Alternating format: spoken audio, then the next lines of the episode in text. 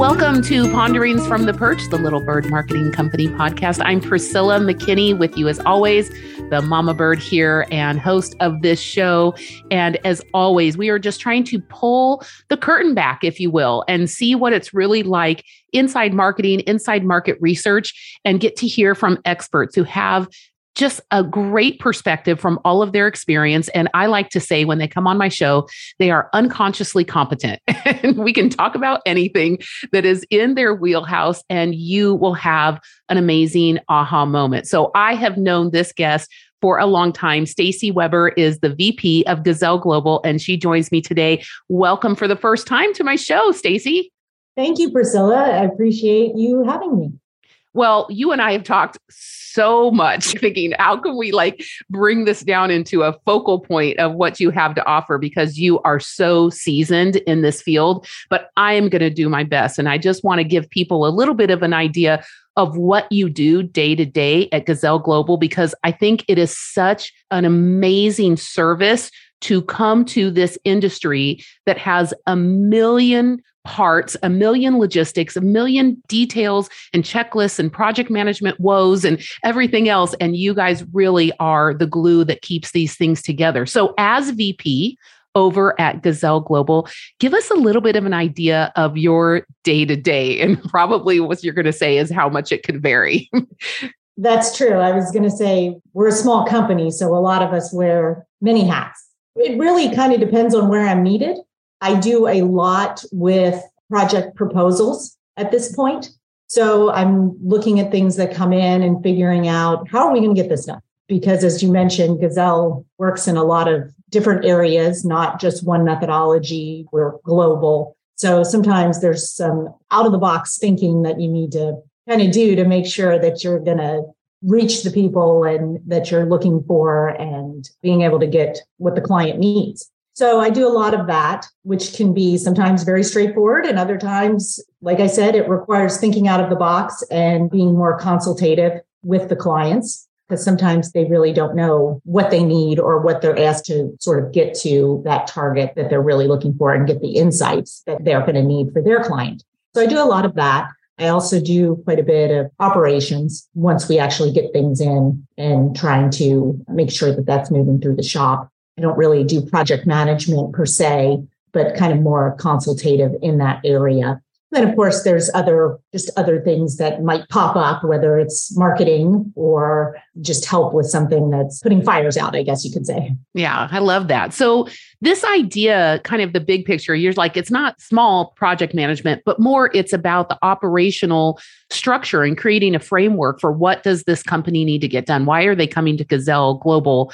And it's interesting because just over the years, we've talked a lot about insourcing versus outsourcing and why it's so smart for even large market research firms, strategy firms to outsource this operational needs and whether it's data collection or just like a long laundry list. So we'll talk about the laundry list a little bit, but help people understand where you're coming from in terms of like when you say I'm dealing with the RFP and I'm helping to kind of massage it and get it the way that the client really needs it. Help us understand what that sounds like. Well, it sort of depends on what the project is. I mean, a lot of times end clients have this idea about what they want to do, whether it's a methodology or whether it's a specific target. And there are times where that doesn't match up or what they think they can do, you really can't do, especially when you're talking about global research. You can't apply what we can do in the United States to all the other countries in the world because it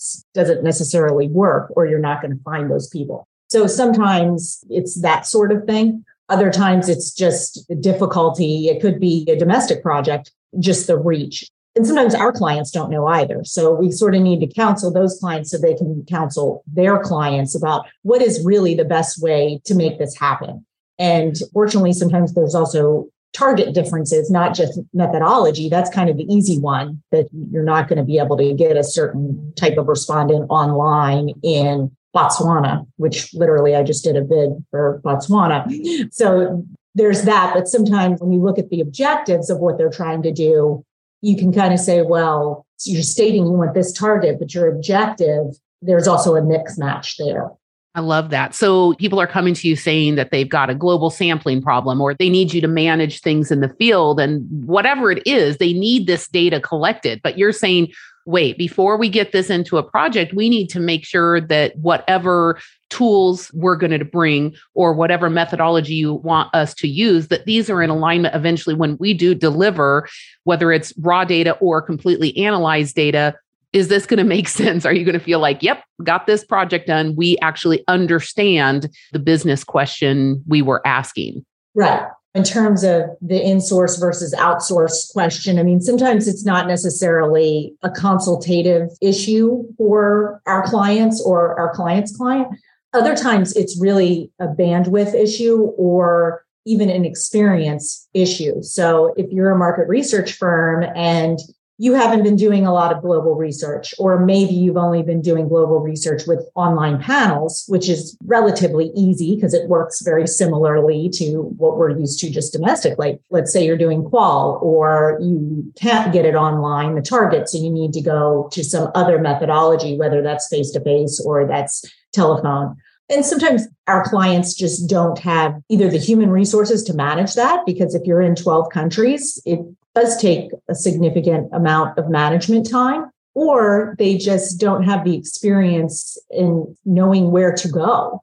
Anyone can obviously get on the internet and Google research firm in whatever country, but they don't necessarily know anything about that particular country or the companies that operate in those countries. So Gazelle has been doing this for a very long time before online research. Right a, a, lot of our local partners and country partners we've been working with for more than a decade, two decades, some of them even three decades. Wow. We have a good feel as to who to go to, who's the best one in that country for a particular target or methodology, and who is more accurate in what they say they can do versus mm-hmm. some people are overly optimistic. So we kind of manage that and are able to kind of take away some of that risk in terms of the feasibility because we have the expertise. I love that. Okay, let's go back a little bit to something you mentioned just really quick in passing. And I thought it was really noteworthy this idea that sometimes it's a bandwidth issue. I get that. They don't have enough time. They got a big load of work. And all of a sudden they're like, hey, our teams are taxed, even though we know how to do this. Let's go get Gazelle Global to kind of tack on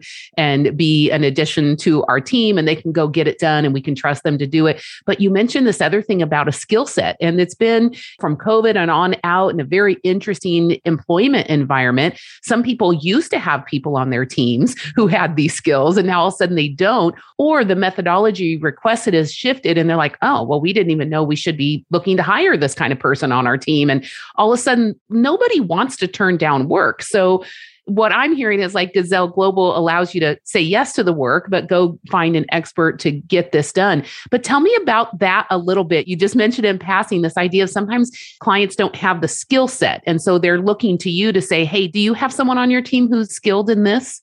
Basically, everyone at Gazelle has worked in multiple methodologies on a consistent basis, right? So you'll hear of, of, field companies and data collection firms like us who maybe they specialize, let's say, in online. But yeah, we can do CATI too. But in reality, it's kind of an add on for them. So maybe they've done some of those projects, but they may not have a ton of them under their belts, or maybe they haven't worked in other countries, depending on where this project is. Whereas Gazelle, none of our methodologies are add ons. They're all skill set. They're all in our wheelhouse. Obviously, like I said, we started before online. So we were doing offline methodologies and then added online when online became an important piece of the research toolbox. But we don't specialize in any one methodology. And that goes for quant and qual as well. So we pretty much do it all. And we have the operational expertise to run all kinds of projects. Well, let's talk about that a little bit because you are an operations hub that basically can take over a project or someone could hire you to do as little or as much of the project. But from your perspective, like back up, what advice would you give people? Like, what is the thing that you see people get wrong so often operationally that maybe to you seems just so obvious. And I don't know if you'll even uncover it because sometimes you do something so unconsciously that is so skilled. You think, ah, no, just this. I always set up my projects this way. And other people are like, oh, if only we had done that. but can you see something like that? Like, what kind of operational advice would you give to somebody who is really starting out? on a larger global project when they haven't maybe done things at this scale or they haven't gone global before? It's funny because I feel like if you were training or teaching somebody something, it doesn't matter what it is, it doesn't have to be market research, but you learn so much yourself because you realize, yeah, I do that. Or, you know, as you're trying to explain yourself, you really learn a lot yourself. But I think the biggest problem, and we kind of already talked about this, is really just making sure that whatever you're trying to do makes sense in that country or in that target. And I think that's the biggest pitfall that companies have if they're just starting out doing global, especially global, because we're ethnocentric, right? So we think, oh, well, of course we could do that here. Why can't we do that in Germany and in South Africa and in Japan, where that's not the case?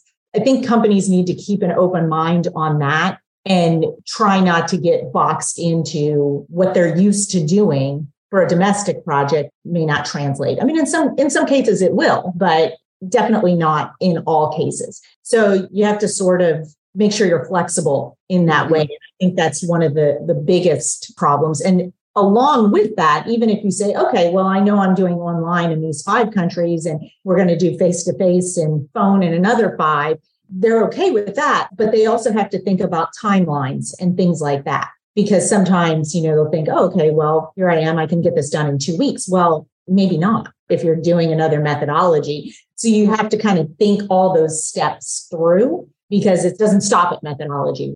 That's going to snowball into other things. You need to make sure those things line up and you're keeping all that in mind when you're giving your proposal or your timeline or executing the project to your end client. I love this. And I could unpack it a little further. I think what I hear you saying is translating the language is one thing, but translating the concept, translating even the vacation days like are you trying to get something done in china over chinese new year? Good luck. What are some things like that that you've bumped into that culturally don't fit or time wise just don't fit where what you said everybody's ethnocentric so they figure oh okay well i'm good this weekend. But we all know that if someone wanted you to run a research panel on super bowl sunday you're not going to get anybody responding right I used to have a client that would say on holidays and things like that that only prisoners and losers respond. you heard it here first, so don't do your progress then. So, what are some of those things that you find that people are unaware of that how much further it goes beyond just language translation? Let's take a short break. As a business professional, mastering social media is no longer a nice to have set of skills, but a fundamental need in order to advance your career and exceed goals. A lot of people are interested in learning social selling techniques for revenue generation, network building, and maybe even to advance their thought leadership. But what is actually needed is a practical and repeatable system to digitally transform whole teams teams that commit to creating meaningful digital communities and learn how to leverage social media to turn relationships into sales online far outperform their competitors. And companies that commit to investing in their teams to increase their personal social influence reap the benefit of increased brand awareness and positive upticks in company reputation. Social media is natural it's cost effective and it's an easily leveraged tool at anyone's disposal. What is lacking is an effective and proven system that trains sales, marketing, HR, and executives alike to move from social selling to complete digital transformation and into digital dominance. Our 12 week social selling course is a practical, hands on experience it's taken over time specifically to address the needed mindset shifts, the changes in habits and behaviors, and all of this while implementing new skills. You will learn how to network effectively and at scale, build rapport with targeted audiences, expand your influence, and become the go to authority in your area of expertise. So, this is not a quick tips and tricks for LinkedIn success flash in the pan. It's a commitment to changing the way you show up online and experience career shifting breakthroughs. This is expert instruction in small cohorts with personalized one on one coaching. If you're interested, go learn more at littlebirdmarketing.com slash social hyphen influence. Yeah, I mean, definitely the holiday situation is something you need to be aware of. There are countries that, like you mentioned, the Chinese New Year. So nothing's happening for that entire week. And I actually had that issue this past Chinese New Year where they wanted to do a project and we had to wait because no one was working. It's yeah. like Spain during Semana Santa or all of August in France. Right. I was going to say the summer in Europe. Just forget it. yeah, that's that's difficult. So, so we have to be cognizant of those things. And there's so many holidays in many different countries. You know, everyone has a national holiday and that sort of thing. So whoever partner that you're using definitely would rely on that so that you're aware of all the bank holidays and just all those little holidays. I mean, Christmas in the Christian world, there's countries that shut down for longer than what we're used to in the US. So it's not just, oh, well, maybe in between could be from like the 18th through little Christmas. You're out for a few weeks. So that's certainly important to look at that. Also, in like the Arab world, their work week is different than our work week. They're working Sunday to Thursday, Friday they're off. So those kinds of things as well, that plays into it if you come to me and you're asking me for a proposal and you have a bunch of countries, and sometimes I'll get something sent to me at 10 o'clock in the morning. They're like, Can I have costs back today? Well, no, because Europe's closed and Asia's sleeping. Also, if you're sending it to me on Thursday and it's in the Middle East, well, you're not going to get anything until, I mean, maybe Sunday, our time. That's going to be Monday. So you have to think about that too when you're not just with the project execution, but also during the bidding process. It can take a while. And there are other countries that don't have the same sense of urgency that we are accustomed to. So they're not going to turn things around as quickly as maybe we think that they should. I mean, that's not true for all countries. Some of them are quick as what we're used to here, but there's other ones that it's not unusual to take three days to get pricing back to you. Right. I would file this under crazy workaholic Americans. You've got to realize that the whole rest of the world does not operate this way. Right. That's so interesting because as you like you said, you provide the framework for the operations to make it work. That's a lot of setting expectations with people. Yeah, definitely. When there's somebody that's not well versed in global work. The other one that I absolutely can't stand is when they want to do research all over the globe, but they only want to do it in English. Oh, and okay. that doesn't work. Let's say we're looking for a B2B target. Well, they speak English because they communicate in English with other countries for business purposes. But there's a huge difference between being able to write a business email and actually being able to sit on the phone or a video IDI for an hour and express your thoughts and ideas in a language that is not your own. There's a huge difference in that. So if you're trying to do that, your data is not going to be as good. Your insights aren't going to be as good. And it's rude. Let's go back to this. Number one, rude. right? Like we want you to do this for us, but we can't be bothered to do this right. in language. So accommodate us. Right. And some countries are quite offended by that. Well, and that's interesting because the whole business of insight is bent around trying to make the respondent the most comfortable they possibly can so that you really get the most authentic answer from them. I'm bilingual, but let me tell you, Spanish is not my first language. And so if you really, I start getting emotional or I'm trying to really understand a bigger concept of why I do a certain behavior, if that's not my first language, I don't think I could really express that to you in Spanish. And so it's not only ethnocentric in that sense, and maybe, like we said, rude, but also you're really not going to get the quality of insights that you're asking for and that you need to answer your business challenges right now. So I can see where that's frustrating at every piece of the lifespan of the market research project. definitely you're not going to get what you need and you're going to lose so much nuance, so much insight. And I think companies try to do it because, oh, it's less expensive, right? They don't have to first translate the materials to get the people and then translate the transcripts or whatever the deliverable is. They can moderate themselves. They don't have to pay for an in language moderator and all these things, but it's just a really poor way of trying to do it. Oh my gosh. Okay, let me kind of end with this idea that I want to kick out to you. There is a book out called Range by David Epstein, amazing book. And he's talking about how generalists really do very well in a specialized world. And I thought of Gazelle Global when I thought of this because in the last decade, you alluded to it a little bit earlier in the conversation that we've had so many companies so specialized. We only do this, we only do this, we only do this.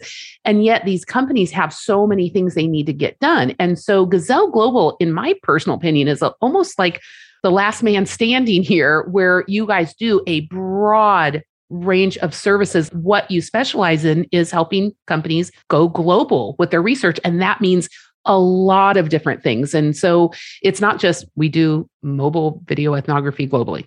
It's not just one thing there, but it's really interesting because I see those tides shift a little bit. It's so valuable now being able to come to one stop shop and say, look, we've got these three different things that are very different, but yet they need to coordinate. So I guess I'd love to hear a little bit from you what your thoughts are this because I see that there was everybody specialized, specialized, specialized. And you guys here, I would say generalists, obviously experts, but you're experts in a wide range of services. And how invaluable is that? From your perspective, what are you seeing in terms of trends with what people are calling you for? From that wide range of things that you can do? Are there things that are standing out that people are just like they can't find people to do this anymore everybody is so specialized out of it that these are the things that oh my gosh we'll pay anything no matter if you can get this done for us I think in terms of what we're asked for, I mean, it runs the gambit. Since, as you mentioned, we don't specialize in any particular industry or methodology, we are seeing a wide array of research topics and targets that people are looking to do. We never seem to get those really easy jobs. But we do a lot of healthcare work just because we have some clients that specialize in healthcare work. I would say that's our biggest industry, just not on purpose, just the way it happened. But I mean, I think specialization is great in some ways. We see a lot of online panels and this sort of thing popping up that are B2B specific, for example. And that's important because we do need that specialization because you can't treat B2B audiences the same way as you do consumers and expect them to respond and actually reach the people that you really are looking for. So if you want VPs of something, you're not going to find them in bulk in a general consumer panel that takes surveys on mac and cheese and things like that. So in terms of Gazelle, we are general, but because of that, we sort of know where to go if we do need someone that is a specialist in a given target from our point of view, you need to know where to go. Yeah. So it's not what you know. Again, we come back to it's who you know. So if you just call Gazelle Global, Yeah. yeah. Well, we joke around about this all the time when you, me, and one of the founders of Gazelle Global, Anne Brown, which I know a lot of people listening to this podcast know her as well. But talk about all the experience. I love asking all the tough questions to Stacey and to Anne together because I am bound to get a very crazy story. But just when you laugh there about how come we don't get the easy projects? Well, you kind of set yourself up for that, Stacey. You kind of got known for being able to come in and rescue stuff and really ask the hard questions about yeah, but how are we really going to get this done across the globe? So you kind of did it to yourself, I have to say. Yeah, we did. In my previous life, I worked for an online, primarily online panel provider. And I would joke like the projects that Gazelle does or the projects that if they came across my desk at my other company, I'd be like, yes, you know, that's basically the jobs that we take on are the ones that are difficult and require multi-mode or multi-country. And sometimes it's not even multi-mode, but they're niche targets that are difficult to reach. And the problem I think that some people going back to my B2B example and online and using specialty, sources rather than more general panels is that, well, the client might expect that, well, can I get these CEOs of Fortune 500 companies for 20 bucks? Well, no, you're going to pay 200 bucks or whatever it is. I mean, people need to sort of be educated on that as well, where if someone says, well, sure, I can get you that. Well, maybe you are going to get complete in your survey, but are they really the people that you're looking for? Right. Again, it kind of comes back to you're providing the framework and you're setting expectations. And the third piece, which was super important, you talked about at the beginning, you're aligning the work that's about to get done with the thing they're trying, the question they're asking. Like, are we sure we're going to get the right answer here? And I really love that. Okay, as a thank you for taking your time and really helping my audience get a little bit of perspective. Maybe they're ready to go global. Maybe they want to say yes to that next piece of business, but they don't have the global experience. Or maybe here domestically, they just don't have the bandwidth and they got a new big piece of business and they don't have that skill set or they don't have the time. They can still say yes to that market research project and then, you know, call Gazelle Global in. So I guess to that end, because you were willing to do me a favor and come on my show, tell us what would be an ideal piece of work. What's one of those really easy ones you'd like to see come across your desk? I don't think that's going to happen, Priscilla. it would come on, people. It's my gift to Stacey. Would you give it up for her? Send her an easy project. it would be nice. It would be nice, but I don't really have an ideal project because we pretty much do everything. I think global work is great. We're very well versed in it. And whether it's quant or qual, we should be able to handle that. I can kind of tell you what is not my ideal work is something that doesn't really make sense, right? so just some of that common sense things, or again, back to the language. No, we're not doing a global project all in English. I would just say something that definitely you kind of looked at it and you kind of put it through the common sense test that okay i think this might work right yeah this might work but i don't know how to get it done let's run it by stacey see if she thinks it can be done say I want to do this online, and I might have to come back and say, "Well, I'm sorry. In these countries, this has to be CATI or this has to be face to face or whatever it may be." But really, if we don't think we can get it done, probably it can't be done. Right. Well, that's the reputation you have in this industry. People are like, they're my Obi Wan Kenobi. If they can't do it, they were my only hope. I'll gift you that one. You can just let people know that Gazelle Global is the Obi Wan Kenobi of market research. Oh, Stacey, thanks for coming on. And I can't wait to see you at some of the other market research events this year. You guys are always so just overtly helpful with your expertise and so approachable too. I mean, some people don't know what can get done and what can't get done. So just having a quick conversation, kind of suss it out is super helpful, knowing someone in the industry who, who can give you some advice. Thank you. We will have a presence in pretty much the obviously the major conferences, SMR and insights and that sort of thing. And, you know, local events too around WIRe events or their IA events. And we are celebrating our 30 year anniversary this year. Amazing. So. And, you know, it's a female founded company too, I might add. And that's one thing I really love about the work that you guys do with women in research it's so supportive. It's so just giving of expertise, providing mentors, doing so many cool things, and really putting your money where your mouth is in terms of supporting women in research. I really appreciate that about Gazelle Global. We're proud to be members there too.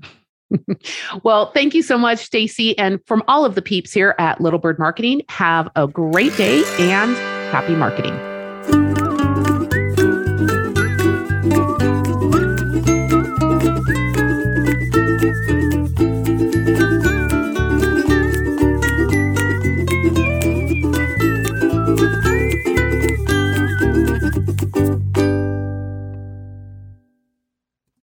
This podcast is a part of the C Suite Radio Network. For more top business podcasts, visit c-suiteradio.com.